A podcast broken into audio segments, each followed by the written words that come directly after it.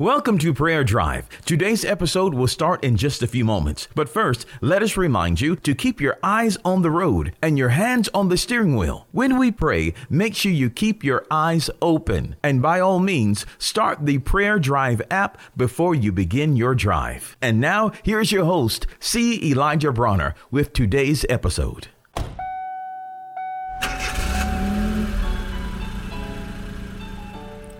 Welcome to Prayer Drive. This is C. Elijah Bronner, and I'm so excited and delighted to have you join us today.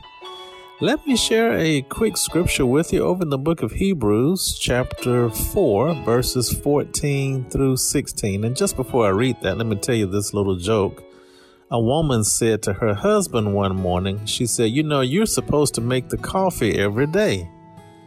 And her husband said, Why? And she said, Well, because the Bible says so. He said, Where is that in the Bible? She said, Open your Bible to Hebrews.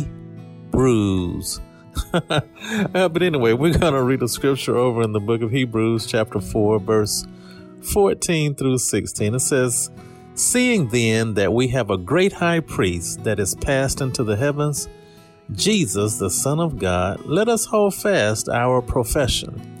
For we have not an high priest which cannot be touched with the feeling of our infirmities, but was in all points tempted like as we are, yet without sin.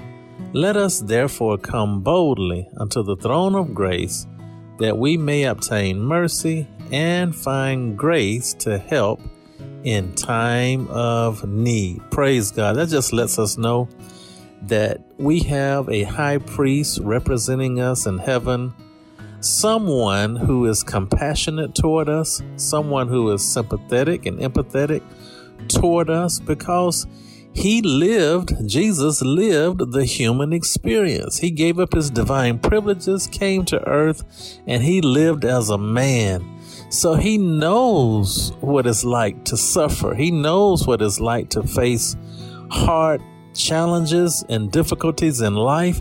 He knows what it's like to lose a loved one. He lost his earthly father, Joseph.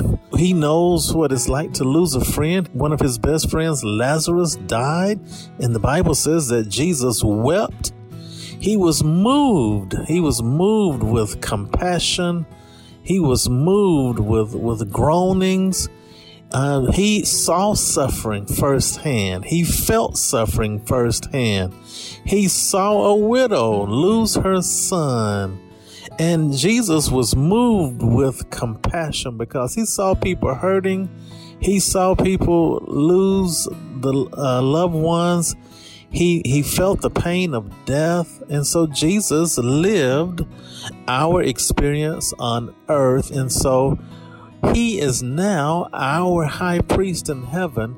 And the Bible lets us know that we can come to him freely without reservation because he's compassionate toward us, because he knows um, he knows what suffering is like. He knows what pain is like. He knows what hurt is like. He knows what it's like to be betrayed, to have your heart broken, to have your your dreams dashed and your your hopes taken.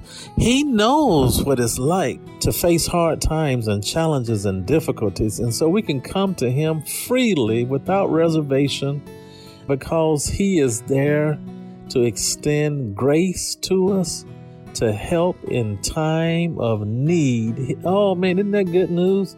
We have the grace of Jesus is with us now. Say that with me. The grace of Jesus is with me. Say that several times throughout the day. Whenever you get a little tired or a little anxious or a little full of worry or care, simply say to yourself, The grace of Jesus is with me. Let us pray. Father, we just thank you so much. We we are just so grateful that we can come boldly to the throne of grace that we may obtain mercy and find grace to help in time of need. We are so grateful, Father, that Jesus is our high priest and he is compassionate toward us and sympathetic toward us. He is he is there to help us and he understands and he gives us his grace and his mercy And we are just so grateful, Lord, that we can come to you in a time of need, Lord, and, and obtain mercy and find grace to help your empowerment, your strength, your encouragement, your supernatural power, Lord, to help us in all of life. And I just pray for everyone who's listening right now. I pray for them. Lord God, I just pray for them in the name of Jesus that you would give them supernatural enablement, that the grace of Jesus would just come on their lives in a new and wonderful way to help them to overcome any challenges that they are facing in life. In Jesus' name I pray. Amen.